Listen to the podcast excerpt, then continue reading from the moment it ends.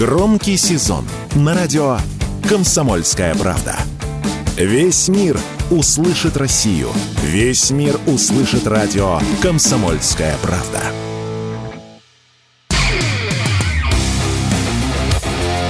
КОЦ. Аналитика с именем. Авторская программа военкора Александра Котца.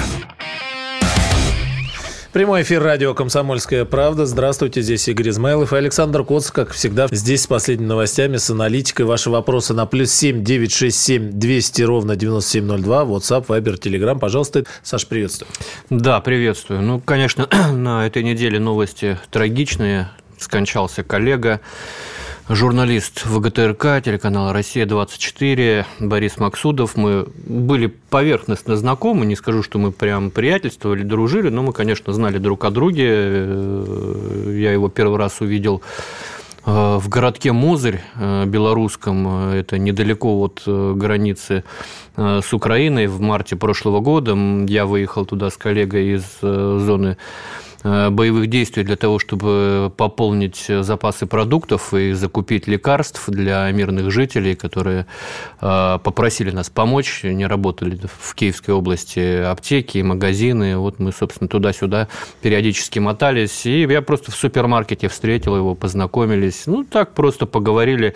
Они базировались в Мозыре и периодически совершали вылазки э, с пулом Министерства обороны Э, тоже в Киевскую область. Э, честно говоря, сначала он ничем не запомнился, я не был знаком с э, его работой. Потом он мне как-то написал в Телеграме, еще раз представился и сказал, что он делает сюжет про одного из моих героев, причем он делал не просто что-то поверхностное, он прямо так сказал, что это мы не просто про твоего Бубу будем делать, а про э, ну, тему э, герои на войне, как, откуда они берутся, как ими становятся, кто это там, какие-то э, суперлюди или это обычные мужики, вот. А мы тогда только-только вышли из Харьковской области, такие первые дни очень горького осмысления.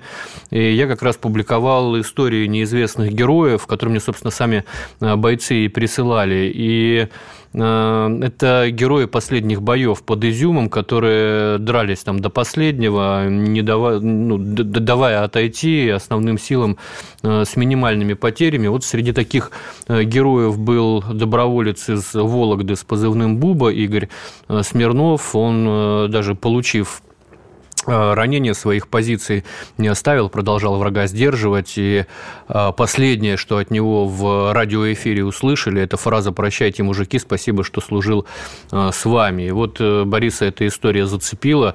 Я, естественно, там дал все, все, все координаты, все, все, все комментарии, которые нужно было дать. И вечером вышел такой очень теплый человеческий сюжет именно о людях. И вот в этом сюжете чувствовался искренний интерес, искреннее сочувствие автора, что по нынешним временам, ну, не то чтобы редкость, но хотелось бы чаще.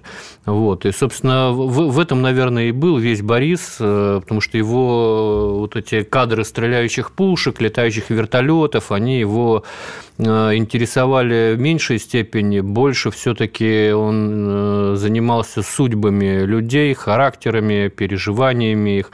Вот, и через них-то конфликт э, можно показать намного ближе, чем через снайперский прицел, потому что э, ты, ты, ты заглядываешь еще глубже, по факту, в человеческую душу. Да?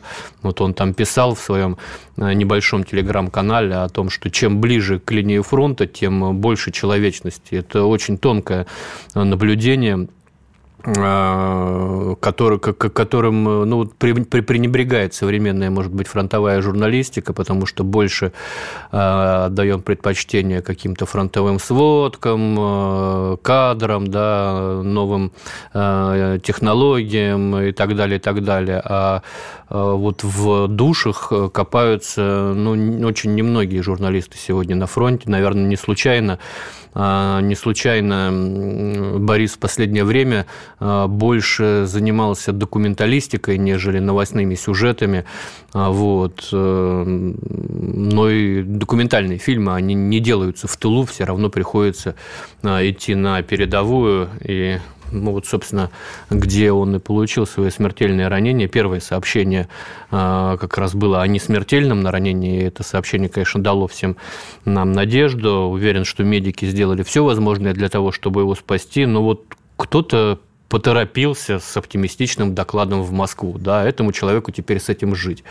А, вот. Я не знаю, зачем это было сделано. Почему нельзя было, например, сказать, что человек получил тяжелое ранение, врачи делают все возможное. Вот к чему эти были ложные надежды и коллегам, и руководству наверняка, и родным. Да, вот представьте себе а, жену его, Олю, которая ложится вечером спать с пониманием, что э, угрозы жизни нет, а в 6 утра ей звонят и собирают сообщать трагическую новость. Вот у нас почему-то бывают такие а, необъяснимые информационные проколы, назовем это так дипломатично, когда мы, например, э, официально сообщаем о том, что э, были отбиты все атаки надводными дронами на российский корабль.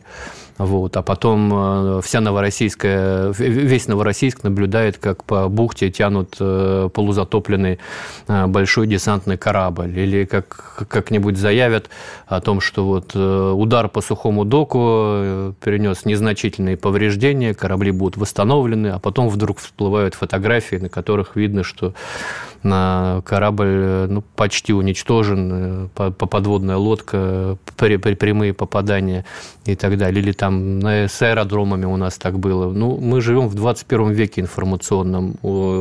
С одной стороны, все видно со спутников, э, ничего не скроешь. С другой стороны, какие бы жесткие правила ты не внедрял на режимных объектах, ну, все равно найдется какой-то ванек, который снимет это а, на телефон и вывалит в соцсети. Вот пока у нас нет законодательного наказания за это, ну, это будет происходить. И, э, невозможно что-то скрыть. И вот эта поспешность э, совершенно лишняя, ну, тоже совершенно непонятно. Ну, в общем, конечно, трагедия большая. Я соболезную и от своего имени, от имени нашей редакции э, родным, близким э, Бориса и коллегам.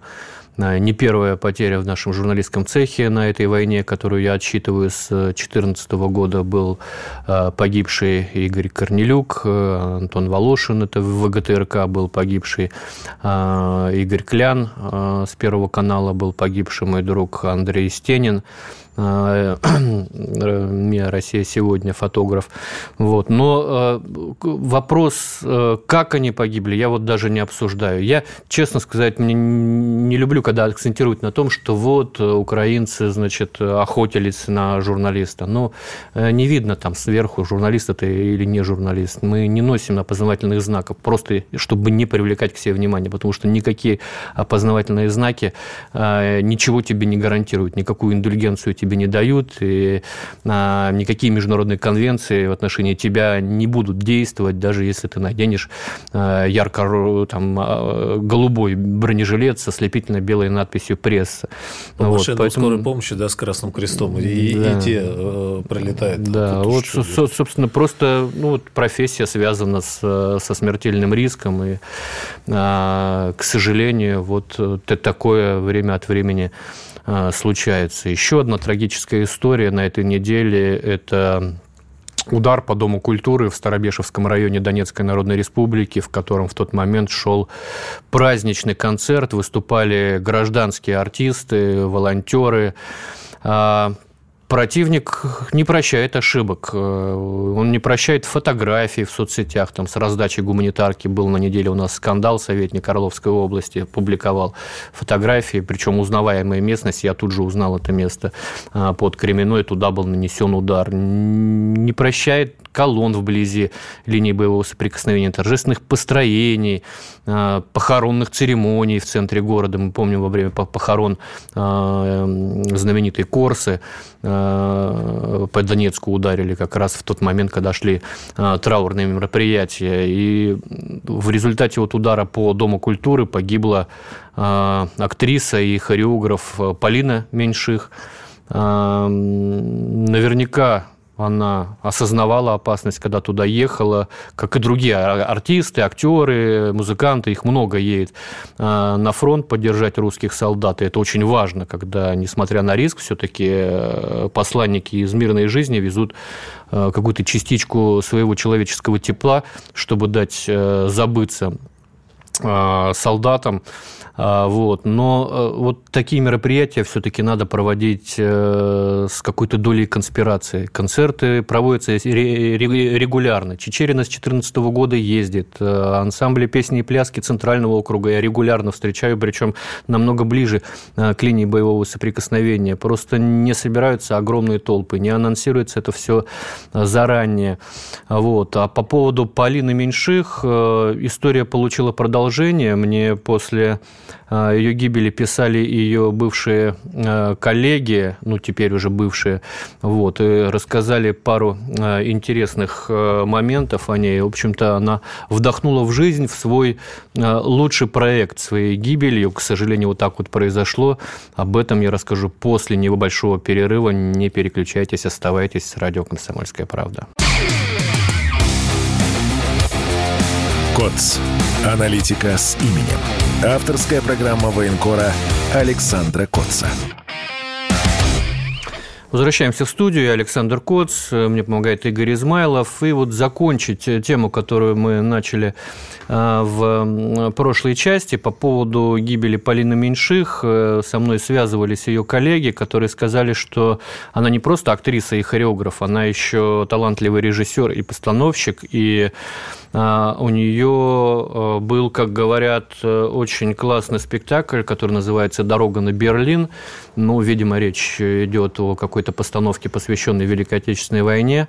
Но она в силу того, что у нее не, не было ни средств, ни а, каких-то, может быть, связей, не смогла на большую сцену с этой постановкой выйти. То есть она игралась каких-то, на каких-то небольших, может быть, э, провинциальных сценах, э, имела при этом успех. Э, и вот просили ее бывшие коллеги, чтобы я об этом напомнил через свой телеграм-канал, что вот есть такая постановка, сохранились записи, видеозаписи, а, вот, и вдруг возникнет у кого-то желание эту постановку восстановить. Так вот, э, такое, не, не, не просто такое желание возникло у одного из коллективов, а, пока не буду говорить, что это за коллектив, вот, но э, и со мной связался э, вице-президент одной очень крупной финансовой компании, который выразил желание эту постановку профинансировать. Я, собственно,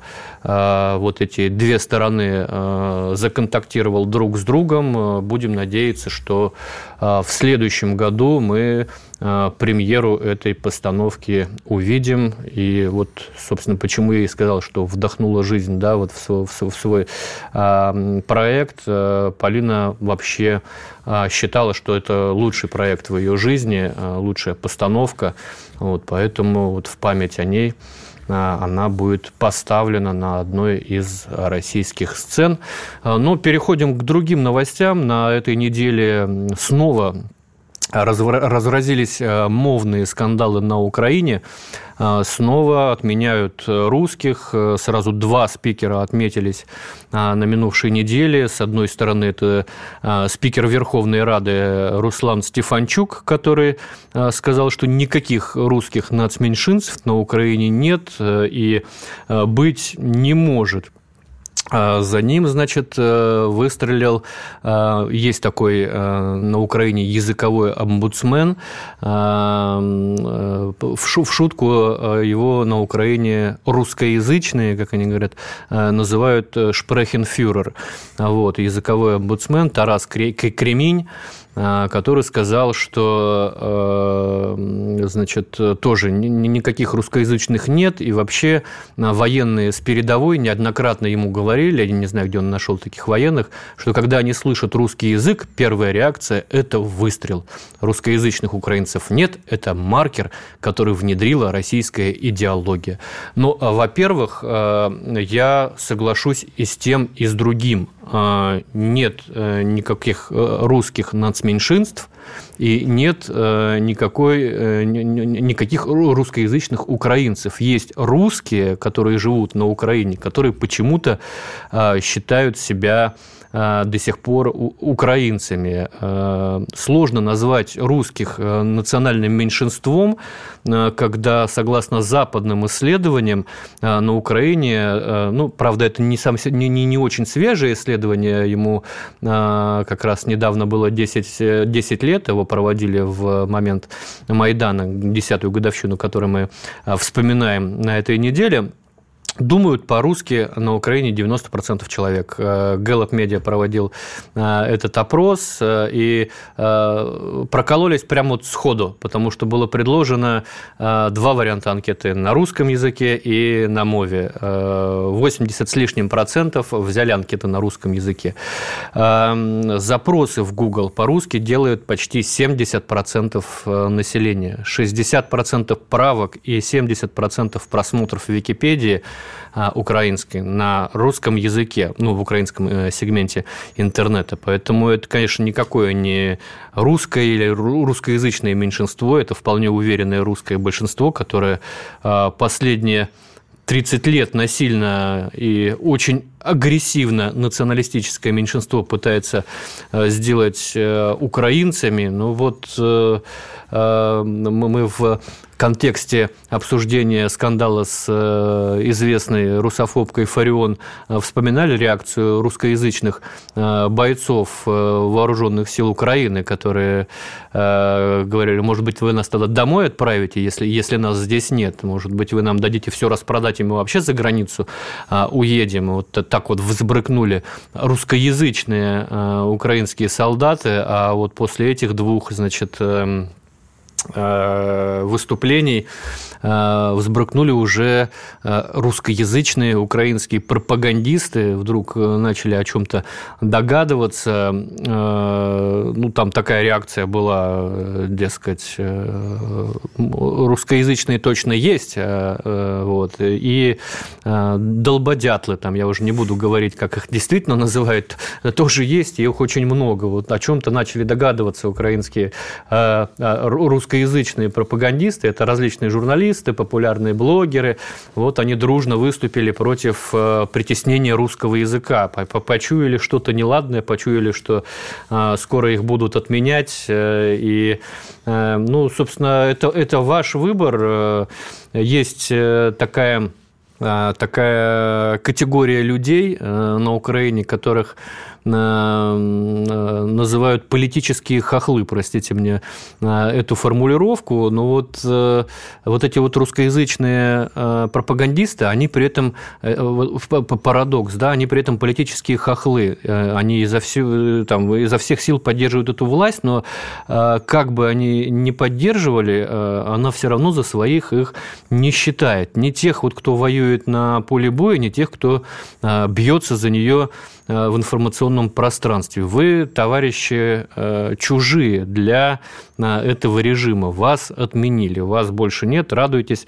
Может быть, когда-нибудь вы вслед за такой журналисткой Панченко, которая была, значит, голосом украинской пропаганды, а, а теперь она вот прозрела и работает в России.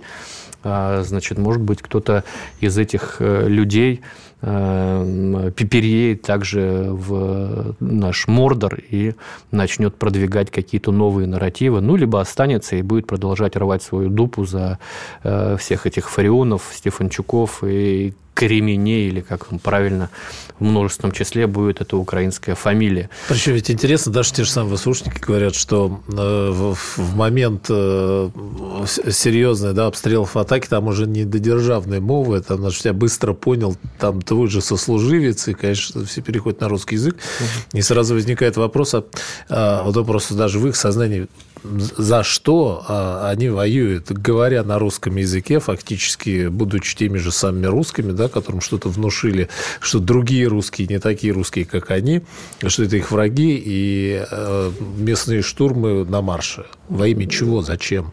Ну вот, во имя чего и зачем? Во имя того, чтобы их отменили. Э, видимо, тут сейчас только что просмотрел 30 минут э, съемки с той стороны бой под Авдеевкой, там группа раненых украинских бойцов, значит, медгруппа, э, не могут дождаться эвакуации, попадают в в окружение, там э, девушка-медик, значит, чуть ли не руководит боем, пытается это делать по-украински, а все вокруг говорят исключительно по-русски. Ну, а, на ней камера, она понимает, что она а, себя снимает, а она не может поэтому говорить по-русски, ей надо играть роль справжней украинки, вот, но, а все, а все остальные как бы играют сами себя, играют русских, которых бросили, они попали в окружение и теперь не могут выбраться. На этой неделе, кстати,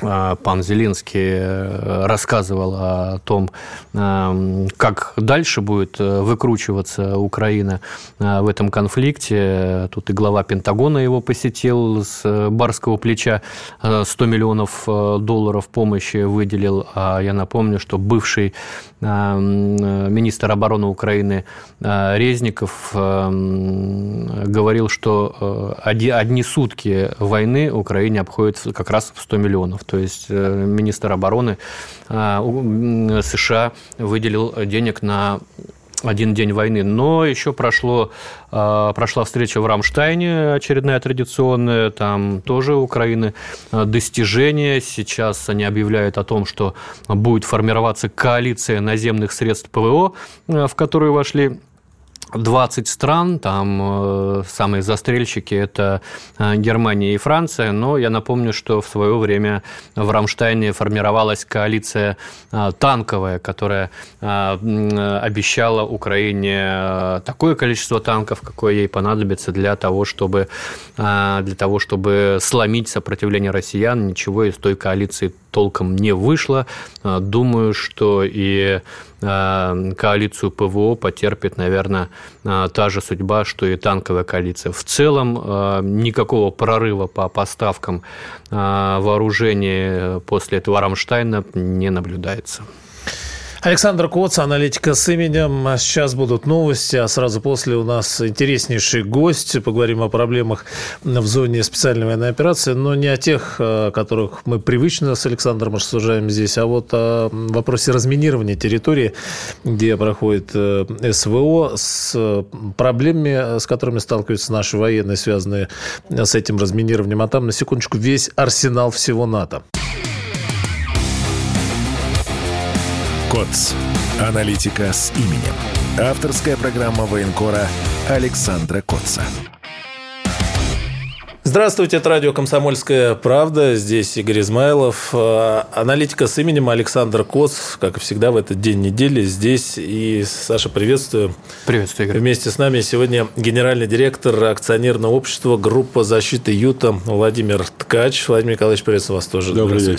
Мы вот с Александром каждый четверг здесь э, обсуждаем проблемы специальной военной операции. И как-то всегда фоном, но идет история, связанная действительно с э, большим количеством проблем о минировании территории. Вот мы слышим дистанционные комплексы минирования, но как-то, может быть, мало обращаем внимание на то, какое количество всего этого теперь в земле. А говорят специалисты, что... Я просто же... сталкивался в зоне СВО с таким огромным количеством разнообразным всякого взрывного, что сейчас валяется по полям, по пригородам каких-то поселков, где проходят позиции, даже где не проходят позиции.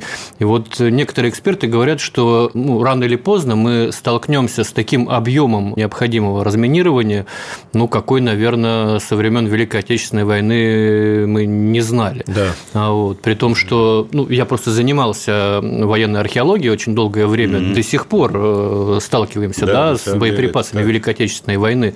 Вот действительно ли нас ждет такой огромный масштабный объем разминирования? Насколько можно его оценивать человеку вот с 30-летним стажем в этой отрасли? Спасибо за 30-летний стаж. Не совсем был профиль постоянно, но даже в отсутствии каких-то официальных данных по этому счету, но можно себе представить, что по сравнению с Великой Отечественной войной существенно изменились средства минирования. Это и дистанционное минирование, и кассетные боеприпасы. А это говорит о том ну, уже априори, что будут площади огромные заминированы. Ну и кроме того, сколько идет уже специальная военная операция, зачастую в условиях позиционной войны или около этого, да, обе стороны тщательно пользуются минно-взрывными устройствами. Поэтому из этих общих соображений можно представить, что задача разминирования чуть не будет не более тяжелая, чем после Второй мировой войны, Отечественной войны на нашей территории, учитывая вот эти средства массового минирования такого, да. То есть сейчас, получается, весь арсенал НАТО, накопленный да, да, он к началу 22 года, он весь в весь земле. захоранивается сейчас здесь, да, и это потом будет проблема проблем. Я боюсь, что это будет на десятилетия такой объем разминирования. Ну, как до сих пор наши, например, саперы участвуют в разминировании в том же Лаосе. Да, там, или, да или... даже вот с нашей техникой года два назад выезжали, там масса как раз кассетных Кассет, боеприпасов американских обнаруживали. Со времен Великой Отечественной войны, ну, все-таки прогресс э, шагнул далеко. Что сегодня необходимо для этой работы и что мы можем предоставить э, нашим инженерным подразделениям? Что это, какого вида техника, какого вида приборы? То, что касается нашей кафедры, то мы волею судеб э, стали разработчиками, производителями практически всех носимых средств инженерной разведки. Это и миноискатель, и трассоискатель для обнаружения кабельных линий подрыва, да, и глубинный миноискатель, который довольно глубоко в земле может обнаружить оставшиеся снаряды, мины, бомбы авиационные. И точно так же сюда следует отнести нашу, наверное, первую разработку в этой области. Это портативный локатор для обнаружения радиоуправляемых самодельных взрывных устройств, ну а также минно-взрывных устройств с электронным содержимым. Ну, вот эта вот линейка, это как бы поле нашего зрения, нашей деятельности. Сосед слева, сосед справа, можно, конечно, отметить робототехнические комплексы разминирования – но это уже, так сказать, не наша кафедра. Давно вы работаете с Министерством обороны? Насколько налажена эта работа? Насколько... Если позволите, Александр, чуть да. раньше Министерства обороны. Просто, ну вот 30 лет в следующем году будет, как мы трудимся в этой новой жизни уже. Угу. После окончания службы и так далее. Как незаметно время прошло. Но первой ласточкой в части техники обнаружения миноземных устройств явился наш вот этот портативный локатор. Мы его сделали в конце 90-х. После взрыва домов в Москве просто озаботились тем, как обнаружить эти радиоуправляемые взрывные устройства. Экспериментальный образец сделали, и в ту пору началась как раз вторая чеченская кампания. И нам довелось это представить э, Росгвардии, в ту пору внутренним войскам, угу. и начальник инженерного управления генерал Рябинов, он, по-моему, совершил такой серьезный гражданский шаг. Он осмелился у нас, у неизвестных коммерсов, приобрести, ну, сначала мы показали на полигоне, убедили, угу. что это действует, и он приобрел десятки вот этих вот портативных искателей самодельных взрывных устройств. А альтернативы тогда были? Не было, альтернативы не было. И вы знаете, спустя годы, когда мы отмечали юбилей, там, 25-летний, его сменщик уже на этой должности, он заявил в тосте в своем следующее. Ребята, когда ваша аппаратура появилась э, в Чечне, в разы сократилось число подрывов. Но для нас вот это самая большая награда, наверное, за все эти годы. Свой вклад какой-то посильный мы внесли, чтобы сохранять жизни солдат, офицеров и так далее. Это вот предыстория. Угу. А где-то 2010-2011 году было к нам обращение со стороны инженерных войск о том, что необходимо разработать и производить миноискатели. Но, честно говоря, вот в ту пору это не было нашей зоной деятельности. Вот в нелинейной локации мы довольно много понимаем, насколько я представляю, а в металлодетекции, миноискательстве. И у нас стала дилемма, как, как набраться знаний, чтобы не изобретать велосипед с самого начала. Ну и просто пометую, что в Томске сильная школа была металлодетекции в части неразрушающего контроля. Мы обратились туда, нашли двух специалистов, ну, чуть постарше меня – Ему уж так за 80 капитально было. Ничего себе. Ну, люди в тяжелом положении находились, как многие в ту пору после развала страны. Они оказались не у дела. Это бывшие государственные лауреаты государственной премии. И вот удалось как-то людей убедить, и они поделились с нами своим, так сказать, накопленным опытом. Мне не стыдно об этом говорить, потому что с нуля, ну, вряд ли что-то можно сделать. Но и слава богу, что у нас нашелся в коллективе один другой человек, который смог воспринять этот опыт – и творчески его развить. На самом деле от Бога, так сказать, разработчик, радиофизик. И вот таким образом вот эта связка поколений сработала. И мы, начиная с 2014 года, являемся вот, ну, поставщиками э, этих миноискателей э, в инженерные войска. Ну и эту цепочку нельзя дальше прервать с нашей точки зрения, потому что ну, все мы не вечны, но, слава богу, нажилось, ну, ну удалось трудом найти молодых ребят, оканчивающих вузы теперешние. И вот эта смычка поколения произошла дальше. Теперь молодые сотрудники воспринимают этот опыт и уже овладевают всеми хитростями этой работы. Ну, вообще очень важно, потому что говорят, что есть вот этот провал между да, старшим провал, поколением да. и не, не, некому передавать. Старшее поколение уходит, уходят знания, какие-то навыки, технологии. Александр, дорогой, вот мы на самом деле такое ощущение, что мы вот перед этим провалом стоим, и не дай бог туда наступить, да, но вот удается пока э, волей судьбы и Господа не попасть в этот провал, а сохранить эту преемственность. А вот помимо кадров же еще большая проблема эти кадры соединить. Да, это если раньше конструкторские бюро по любому вопросу были, это налаженная работа, отлаженная, то сейчас мало собрать. Значит, э, надо сделать, чтобы люди смогли работать вместе, в одном коллективе. Да? Ну да, тут и психологические проблемы Конечно. возникают, все, да. Ну, слава богу, в этой части больших проблем удалось избежать. Ну, постараюсь не сглазить, да. Удается как-то подружить старших и младших. Ну, есть еще средняя возрастная прослойка, она в этом плане сильно помогает. Ну и, как ни странно, ну, бытие определяет сознание. Сейчас у нас появились более широкие возможности по площадям, по тому месту, где люди работают, да, по вооруженности, аппаратурой, измерительной аппаратурой, техническими средствами. Ну, это как-то вселяет надежду, что удастся сохранить коллектив, да? Скажите, вот с началом специальной военной операции ну, в области УПК, конечно, объемы возросли. Там угу. То, что хочет Министерство обороны, и то, что может дать, э, могут дать предприятия УПК, не всегда как бы в одной плоскости ну лежат. Да. Я просто знаю примеры, условно говоря, там я не буду называть какой боеприпас, но его последний раз государство заказывало в 1999 году, вот. а сейчас с него хотят сразу вот сходу. Сразу и много. Э, сразу и много. Вот в вашей э, сфере как, как с этим делом обстоит? Пришлось как-то сильно наращивать? Вы знаете, прямо э, калька ситуация. То же самое. Значит, э, в 2014 году мы стали поставлять вот эти комплекты техники различные для инженерной разведки. Ну и были объемы постепенно наращиваемые, хотя поначалу было пожелание там несколько тысяч. Но пришлось объяснить, что производство так вот по щелчку оно не развивается, да? Вот. Затем 18 год у нас был, слава тебе, Господи, достаточно тучный такой, нам удалось вооружиться измерительной аппаратурой и прочее. А в 2019 году нам так серьезно сбросили объем заказов, мы еле выжили, честно говоря. Ну, потому что коммерческий э, рынок давно, еще после кризиса 2008 года, серьезно схлопнулся. Потом отвалились все эти западные партнеры-потребители возможные, да? Вот. И потом с началом СВО нам скинули этот объем заказов существенно, сказав следующее. Склады заполнены. Ну, что же делать? Пережили. Ну, а началось СВО, и сейчас возникла вот эта острейшая потребность. Ну, что старое вспоминать, склады заполнены. Значит, недостаточно были заполнены. Ну, не, не мне судить об этом.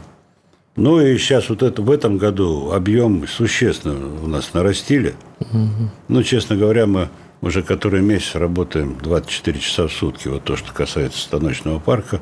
Иначе мы просто не успеваем. Вот. Но самое это печальное, что и вот свежая информация, что и на следующий год нам еще хлеще сбросили объем. Вот это вызывает, ну, некое недопонимания и опасения. Генеральный директор акционерного общества группы защиты «Юта» Владимир Ткач сегодня с нами. Продолжим через несколько мгновений. КОЦ. Аналитика с именем. Авторская программа военкора Александра Котца. Мы продолжаем. Александр Коц, аналитика с именем, генеральный директор акционерного общества группы защиты «Юта». Владимир Ткач. Сегодня с нами говорим о проблемах, связанных с э, разминированием зоны специальной военной операции. Пришлось, наверное, расширять как-то производство для того, чтобы... Да, мы существенно его расширили. Станочный парк увеличился, грубо говоря, в 6 раз. Площади теперь у нас позволяет еще его нарастить, как станочный парк, так и, и для коллектива, для набора новых сотрудников место есть. То есть, я, так сказать, на взлете в этой части. Угу. Это все за свой счет или государство где-то как-то участвует? Чтобы быть относительно честным, получается за свой счет. Ну, конечно, учитывая то, что объем заказов нам позволяет вот эти средства получить, чтобы их потратить на развитие. Но хочу, спасибо за вопрос, отметить в данный момент, что на протяжении уже более 10 лет, лет 15, все разработки нами делаются за свой счет. Потому что где-то лет 15, может 12 назад я слышал от одного, ну, высокого, так сказать, руководителя заказчиков. Но мы за нервы не собираемся платить. Вот вы делаете образец, представляете нам. Ну, куда нам деваться? Мы таким путем и идем. Ну, может быть, в какой-то степени рационально, потому что научно-технические ботаники могут такого напридумать, что это никому не нужно, да? В этом мы отчет себе отдаем. Но в какой-то степени гарантией того, что уж мы не совсем научно-технические ботаники, служит то, что у нас достаточно большое количество бывших служивых людей, как из внутренних войск, прошедших Чечню, так и из Министерства обороны, из инженерных войск. То есть они наших изобретателей немножко ставят в нормальное русло и корректируют полет нашей фантазии. Но все разработки за наш счет. Вы знаете, в зоне СВО бываю, вижу периодически инженерную технику, и это не всегда техника отечественная. Очень много и, и Китая, очень много вообще непонятно чего, да.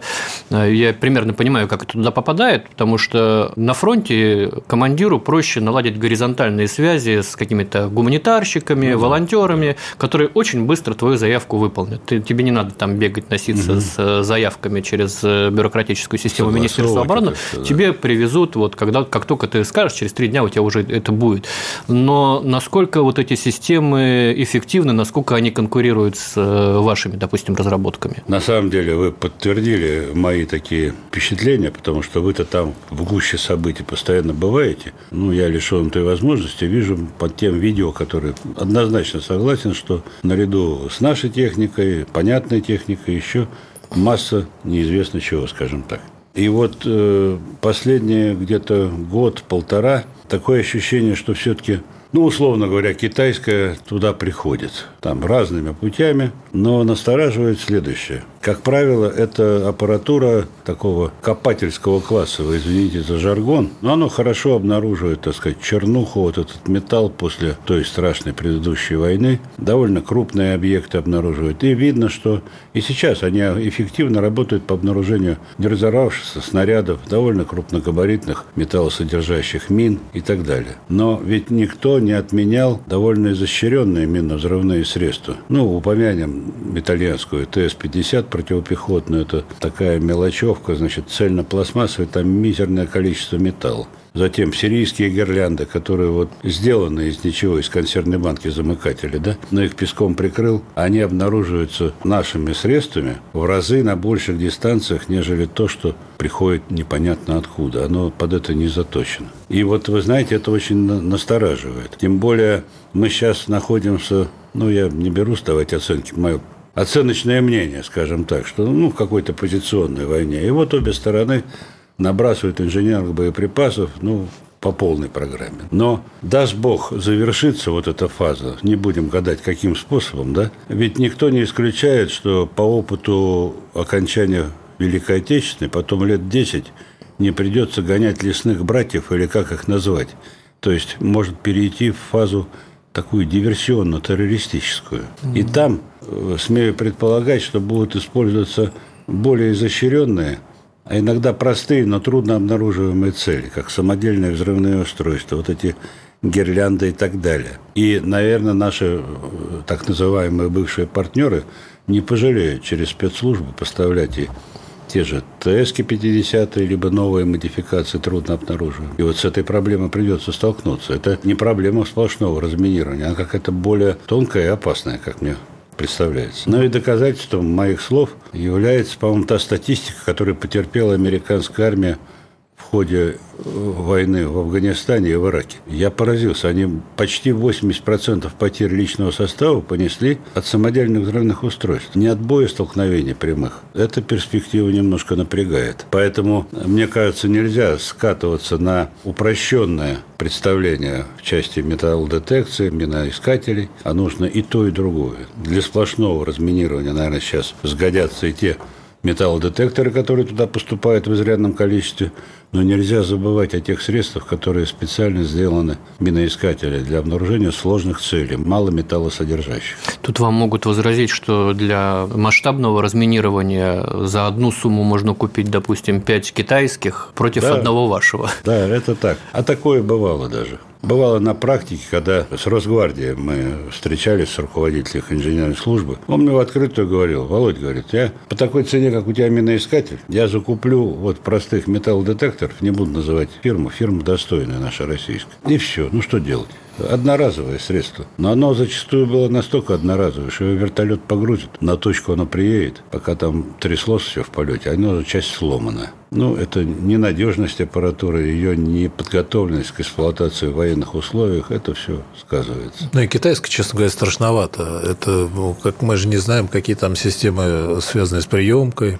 какие системы да. связаны да, с транспортировкой, то говорите, а получается, проверять это боец будет на себе? Да, да, на себе проверять, да. Но и мы некоторые образцы смотрели, проверяли, их сравнивали. Они явно проигрывают однозначно по обнаружению мало металлосодержащих целей. Тут они в разы нам проигрывают. Мы все равно тогда возвращаемся к такому вопросу контроля государства да, за, за этими поставками и вопрос, ну, может быть, какой-то государственной помощи производителям. Вам бы какой помощи от государства хотелось? Чего не хватает э, частному производителю, который делает вещи на фронте необходимые, жизненно необходимые? Вы знаете, очень сложно, и сложно просто ответить на этот вопрос.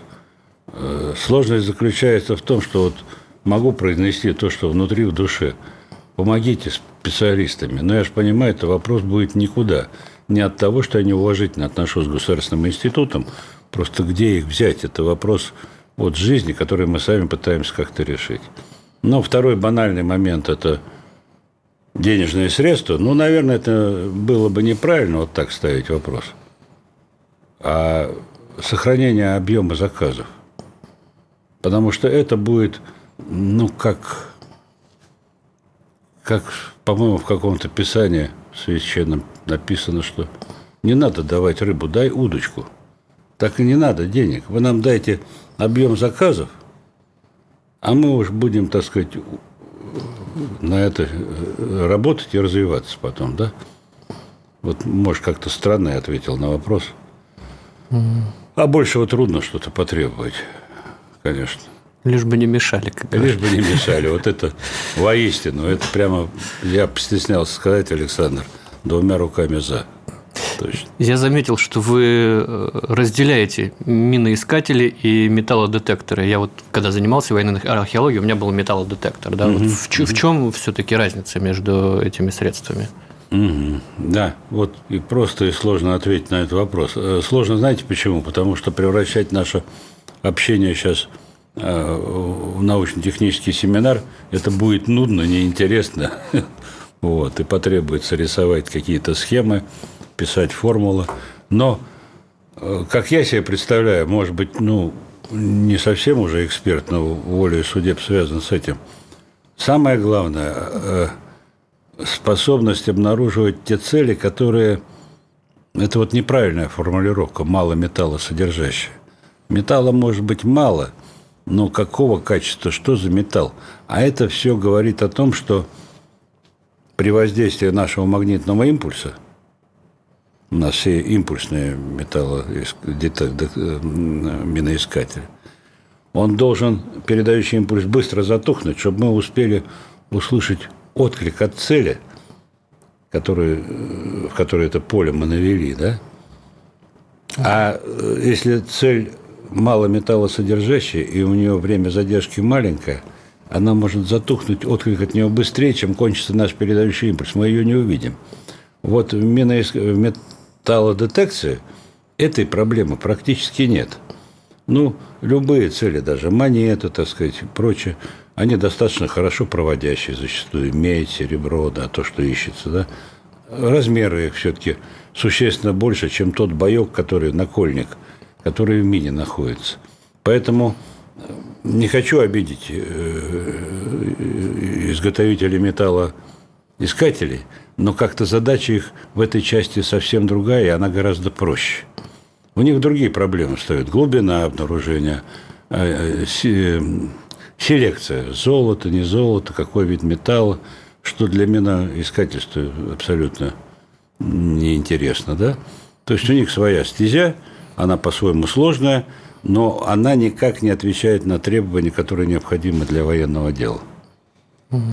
Вот, Спасибо большое, Владимир Николаевич. Э, Владимир Ткач, Спасибо вам за внимание. генеральный директор акционерного общества группа защиты ЮТ. Интересный разговор. Мне кажется, Спасибо. было бы неплохо да, встретиться и через какое-то время э, обсудить рад. корректировки и какие-то изменения, связанные с э, этой историей, с этим вопросом в зоне специальной военной операции. Спасибо. Спасибо, Спасибо большое. большое.